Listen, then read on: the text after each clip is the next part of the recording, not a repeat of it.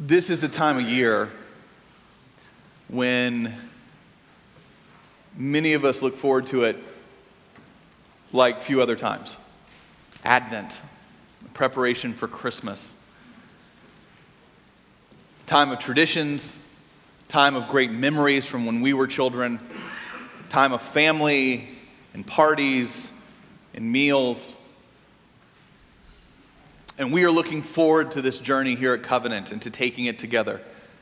This joyful journey of Advent as we move towards the birth of our Savior. We're looking forward to doing it for you and to celebrating in these traditions together. One of the things that may not be traditional is that we're going to take that journey towards Christmas using the book of Numbers. Book of Numbers is probably not some place you kind of go to to really get in the Christmas spirit, right? The book of Numbers is the fourth book in the Bible. Comes just after Leviticus and just before Deuteronomy. It's not the place most of us go to get in that Christmas spirit. But it's the journey we're going to take this year in a teaching series that's entitled And the Soul Felt Its Worth. Of course, that title comes from the great Christmas hymn and Christmas carol, O Holy Night, where we sing, And the Soul Felt Its Worth. What do we mean when we talk about a soul? It's a word that we use a lot in our language, in our culture. But author Dallas Willard says that the soul is something that is the core, essential, eternal parts that exist in every single one of us here today. That when God looks at us, He doesn't see a person, He doesn't see skin color, He doesn't see an individual so much as He sees a soul. That part of you that when your body quits breathing here on this earth will live on forever. Willard says that it's the kind of core part of each of us that unites our minds and our hearts and our wills. And Willard says that our souls are needy things. That our souls are constantly searching for where is purpose and where is joy and where is their meaning in our life. And that we are called to know how do we feed our souls. He says that most people seek to feed their souls through all different kinds of activities like work or having the right career or having the right job or having the right uh, partner or having the right person you're dating or having the right children and they're doing the right things. We look to all these things to give our lives meaning. And while Willard says that they're all good, ultimately they're not where the soul finds its worth. Something that's lasting. They're, they're short term little peaks that we climb to and then we descend again. But that as followers of Jesus, and as we'll sing in O Holy Night, we sing that He appears, Jesus appears, and the soul felt its worth. That it's in our relationship with God, it's in our spiritual life, it's in, it's in, in journeying with God, every single one of us, which this time of year can be such a great catalyst for. That it's in that relationship that our souls find their worth. So we hope that this Advent journey is a time of, of planning, of preparation, of parties, of great times, but that ultimately this is a time when your spiritual life will come alive and your soul will know its worth. And I promise you, it will be a beautiful experience as that happens for each of us. We think that the book of Numbers, when we look at, well, how does that happen? How does our relationship with God make our soul feel its worth? We think that this, these few verses, this priestly blessing from the book of Numbers, tells us a lot about God and how we can live and have our souls find our, their worth in Him. And so, this is the scripture passage we're going to look at over the, the coming weeks of Advent, and it's this. I want you to listen now to God's word to us all today. The Lord bless you and keep you. The Lord be kind and gracious to you. The Lord lift up his countenance upon you and give you peace. Friends, this is the word of the Lord. Thanks, Thanks be to God. Let's pray together. Lord, we ask that this day, no matter who we are, how we walk in here, that we would get a glimpse of you and our souls would be stirred and find their worth. We pray this in Jesus' name. Amen.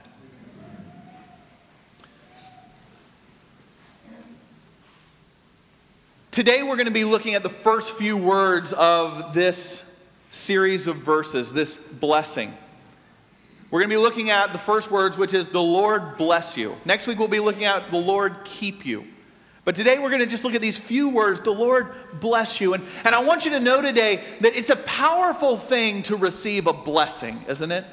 I'm not just talking about one of those things that we do very quickly, even though they have meaning, but maybe before a meal or before we go to bed. But I'm talking about those few times in life when someone pronounces a blessing over us. It is a powerful, indeed, is a almost mysterious, kind of magical thing that can happen. We see that throughout the scriptures of blessings being said over somebody, and it has a, a, a unique power and presence to it.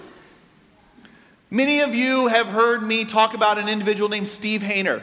Steve was somebody who was a very close friend and mentor of mine who, weeks after I moved out here, developed pancreatic cancer and, and died in less than a year.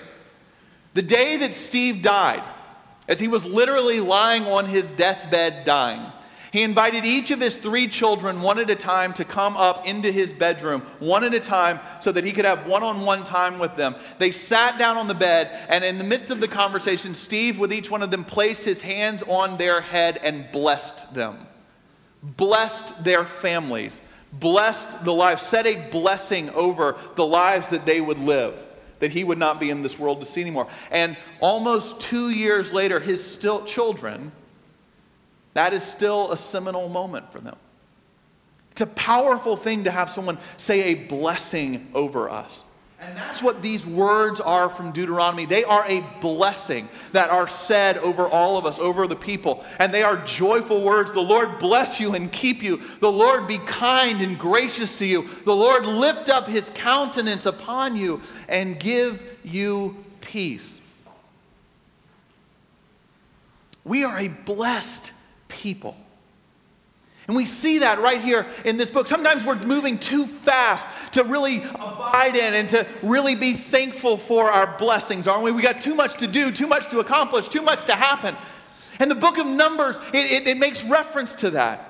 If, if you're not one of those people who spent time this morning pouring through the book of Numbers before you came in here, let me just tell you kind of how it works. The book of Numbers is like, as I said, it's the fourth book in the Bible. And it's the story of what takes place is the people have just been liberated from slavery in Egypt by Moses. The Moses has appeared before the courts of Pharaoh. The Hebrews have been in slavery for 500 years. God sends the plagues among the, the Egyptians, and Moses then leads the people out of slavery. And the book of Numbers is the story between them leaving slavery and before they enter the promised land. It's one of those books as they wander for 40 years in the wilderness. And the first six chapters of the book of Numbers, where this blessing is found, are detailed, maybe almost too detailed accounts of how the people are supposed to travel as they go through the wilderness, waiting to go into the promised land. And the book of Numbers is obsessed with the idea that as the Hebrew people are traveling, they need to remember that they're traveling with God. That it's not just like you and I going on a camping trip for a while, that they are camping with God. They are journeying with God. And the God sign was that He was a cloud in front of them in, during the day, He was a pillar of fire at night that would lead them. But sometimes they would set up camp and they would stay in a place for a little while. And the book of Numbers says that the centerpiece of their camp, when they would set up camp, was what, a, a, a tent, a large tent that was known as the tabernacle. And the tabernacle is where the Ark of the Covenant would go in, with the carrying the Ten Commandments. They would go in there, the holiest place. It was the, the, the dwelling place of God. And, and the book of Numbers describes how when the Ark of the Covenant was in the tabernacle and the people were camped all around it, that the presence of God would actually descend on the tabernacle. They could see it, and then Moses would go in and, and talk to God about what was taking place in the life of the people. And so the book of Numbers spends a lot of times on how do you camp out with God? Right? How do you set up camp so that you don't make God's tabernacle and presence unclean? You don't defile it. So there's all these rules that you have to do. You have to set up the camp this way, the tents have to work this way, the cooking has to happen this way, the food has to happen this way, hygiene has to happen this way. These are where the tribes are going to be around the tabernacle. When they leave the tabernacle at the end, this is where people will go, and this is how things will be torn down. This is how things will operate as they go. It's all these instructions on how the tabernacle functions. And how the camping is supposed to work around the tabernacle.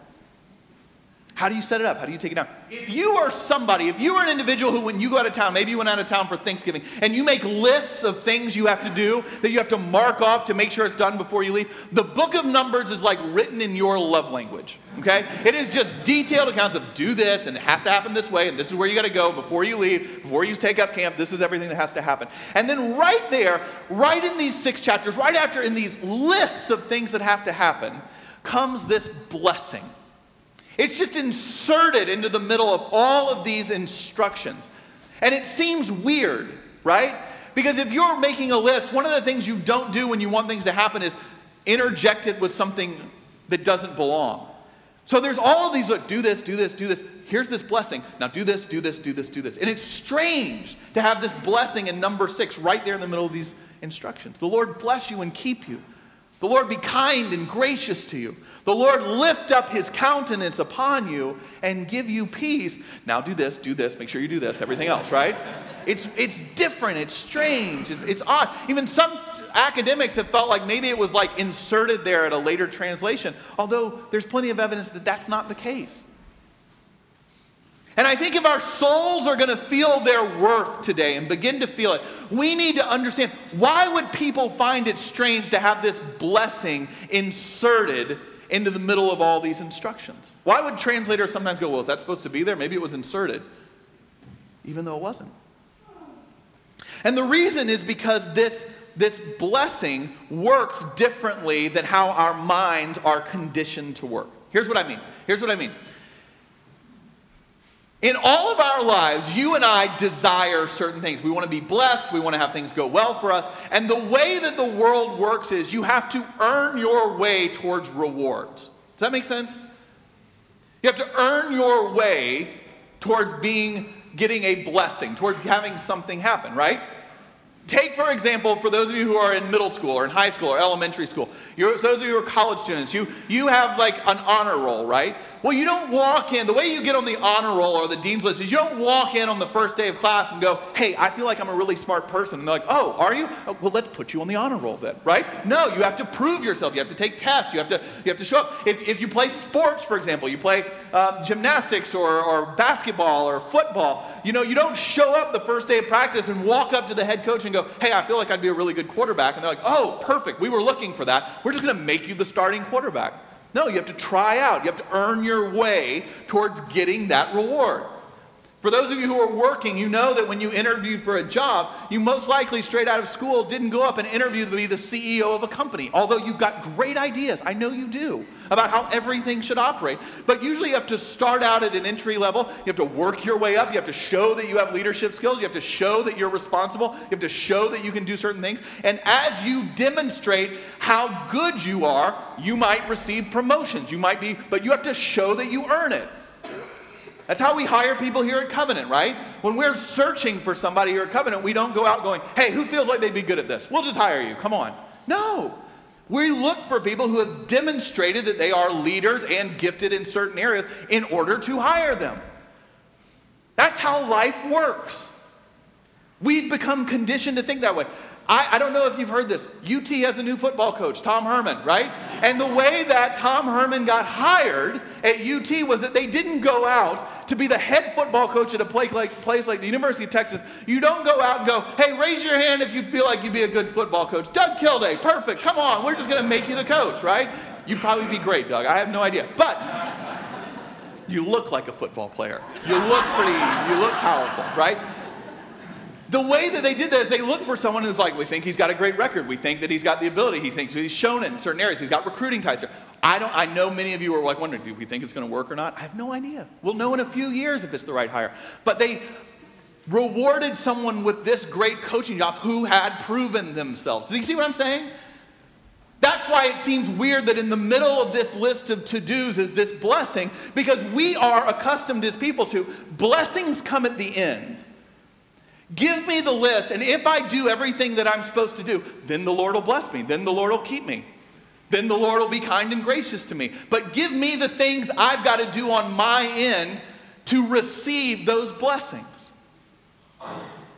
And here's the thing, friends And I know that we all know that this is true. Living with that mindset, this idea that to be rewarded, to be blessed, I have to prove myself, I have to earn it, it creates a mindset that is prevalent in many of our lives and prevalent in our culture, which is that we never actually feel blessed. We're constantly waiting for the next thing to happen so that then we really feel blessed. And all those people that put on Facebook over Thanksgiving, I did it too. I actually posted on Facebook Thanksgiving, you know, feeling blessed. What happened is you put it on Facebook and then you saw what other people were doing and you're like, wow, that looks like a really great Thanksgiving, right? I mean, we had like four people together. They had like 18 people and they look so blessed and they're so happy and everyone's smiling in every photo. That's what Thanksgiving's supposed to be. We thought we had a great turkey. That on the green egg that someone, that's a Thanksgiving turkey, right? We never feel at peace because we're constantly comparing ourselves with other people. We're constantly achieving our dreams. And then when we achieve our goals, we look out and all we see are more mountain ranges to go and climb. So we go climb it again and climb it again. And we see other people as competition. Because we look at them going, oh man, well, they must have it figured out. They must feel happy. They must feel blessed. If my life looked more like that, or if I could do those things. The ironic part is, none of those people that you look at as successful and blessed, they don't feel content either. They're all looking at somebody else going, well, if my life looked more like that, or if my marriage looked more like that, or if my kids were able to do more like that, then everything would be better. We're constantly in this state of anxiety and comparison and competition because we're waiting and waiting to earn enough, to achieve enough, to do enough to be able to say, hashtag, I'm blessed. and I feel it, and I can abide in it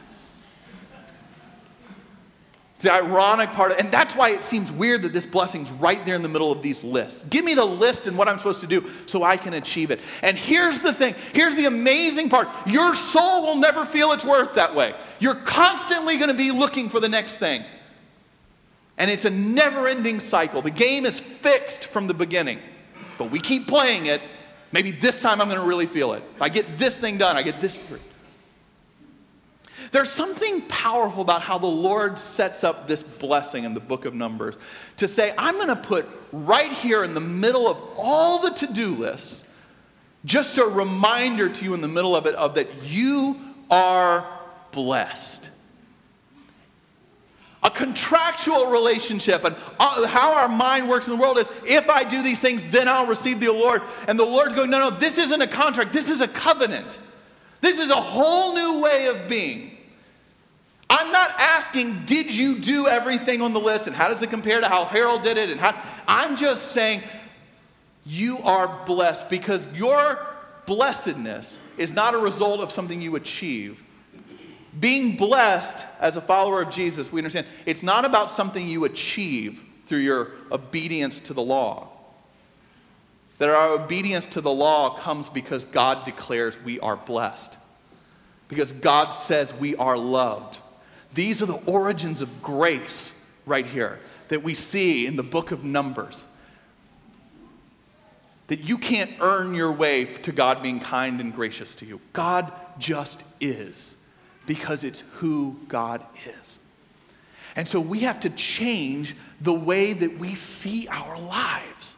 Rather than playing this constant game of earning our way towards blessedness, towards reward, towards life looking the right way. We need to develop as an alternative community here in Austin, Texas, the ability to see and receive and dwell in our blessedness every day.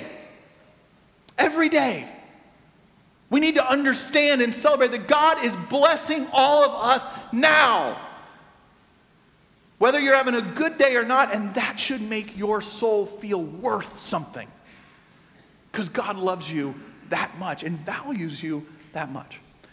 Let me give you an example of what I mean, of this alternate way of seeing our lives as blessed people versus as people who have to earn it.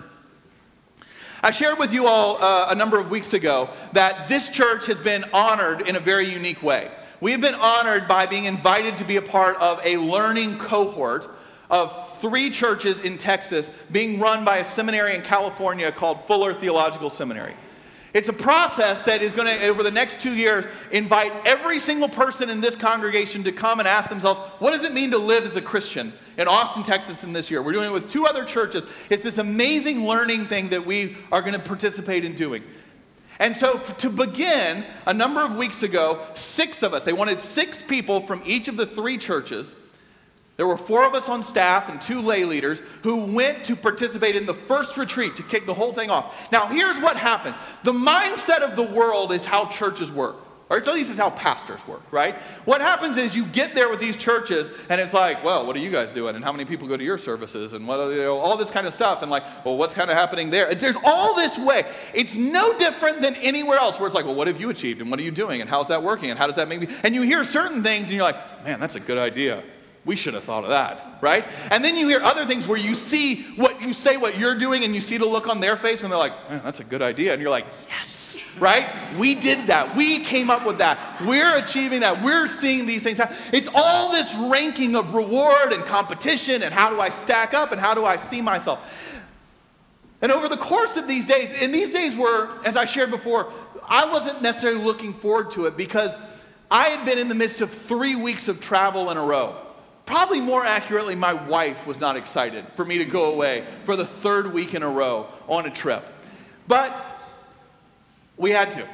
And so I went kind of dreading this thing, and then there's the competition, and then there's blah, blah, blah, and I'm tired. And, and on the last day, and it was an amazing retreat. I can't wait for this to kind of roll out to the rest of the congregation over the coming months. But on the last day of the retreat, they gathered us for, and you guys, and I know you would love this, but it was like a two hour worship service. And you're like, like, who's preaching? Because I don't want it to be boring, right? Like, who, who's going to be doing this? But all it was was a service of blessing. We had to sit, the 18 participants, six from each church, in a circle, and we had to go around and have a few people in the group look at each individual person and take a couple of minutes to look at them and say, I want you to know how you have blessed me during this time here. And it was hard because it wasn't like you could spend five seconds doing it, right? It wasn't like, Doug and Thais, you're great people. Thanks for blessing me. You know, I mean, I can say that, and you are, and I mean it, but I can say that regardless and then move on with life, right?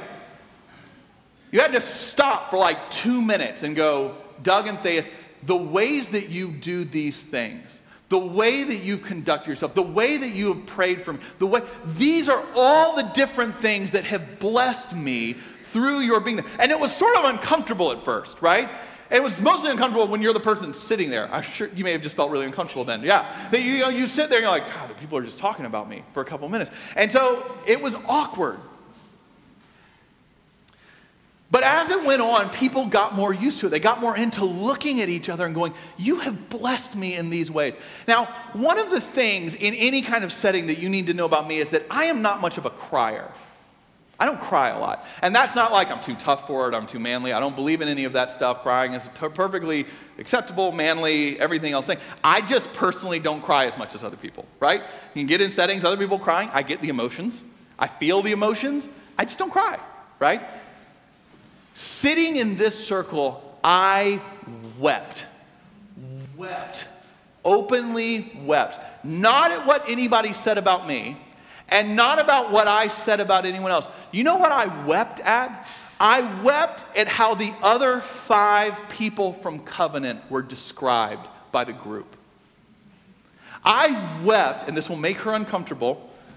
I wept when they described Jill, our associate pastor, Jill Williams and they talked about how they how they were blessed by her presence and the things that she brought into their group and the things that they acknowledged about her. And I sat listening to that, going, "Yes." Yes, that is true. Or when they talked about John Wasson or Catherine or Harold or Jan, as each person was described, I sat there and heard people lovingly talk about what a the blessing they were. And the reason I cried was because I sat there with each person was like, I get to work with these people.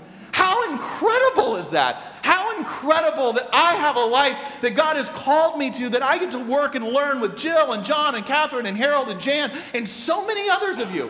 And I don't see that every day. I see every day of coming in, and what are we going to achieve, and what are we going to do, and who's going to make this happen, and what are we going to do over here, and how are we measuring up over there, and did you hear what this church is doing, and how are we going to do that? I live with the mindset of the world so much of the time, and there's no peace in any of that. And it wasn't some artificial high, it was a different way of looking at life. It was a different way of looking at the daily life I live and the amazing blessings that God has poured into my day, day after day after day, of the privilege of being a pastor in a church like this. It was an amazing moment of just seeing my life, because I'm used to seeing it here, of seeing it through the blessedness of how every day is. And I just fail to see it most of the time because I'm so busy doing. That's what it looks like. That's why this blessing is just put right in the middle of these instructions is to say, you just need to hear this in the midst of your to dos. You are blessed. The Lord blesses and keeps you. The Lord is kind and gracious to you. The Lord lifts up his countenance upon you and gives you peace. So this week, I invite you to feel the worth of living in that way with that different mindset. I invite you this day to consider the blessings that are a part of your life, most of which you have not earned and yet are lovingly given to you by God. I invite you to sit long enough to abide in that and appreciate it. And then I invite you this week to name it with somebody to do what we had to do on that Fuller retreat, to look at the people that, that bless you and to take the time to look at them in the eyes and to say, I need you to hear what a bless. I live with you every day, or I'm around you, or I don't tell you, I don't say, I need you to hear how I am blessed by you, not just for their sake, but for your own. Because it changes us when we live that way. It changes us when we recognize the blessings in our life. I came back from this retreat, third week of traveling in a row, expecting to feel tired. And Beth looked at me going, You seem great. I'm like, I feel great. This has been great. Do you realize how incredibly blessed we are? And the soul felt its worth. Hallelujah. Amen. Let's pray. Lord, we ask this day that you would remind each of us that we are a blessed people, not because we've earned it, but because of how much you love each of us. Give us eyes to see, give us the patience to, to see those blessings and to name them with one another. Give us the ability to allow our souls to come alive and to feel their worth because of all that you pour into us daily. May this be a week of joy and gratitude and thanksgiving because we all have been blessed so richly by you. We pray for this and give thanks that you would give us hearts that are grateful this week and always. In Jesus' name, amen.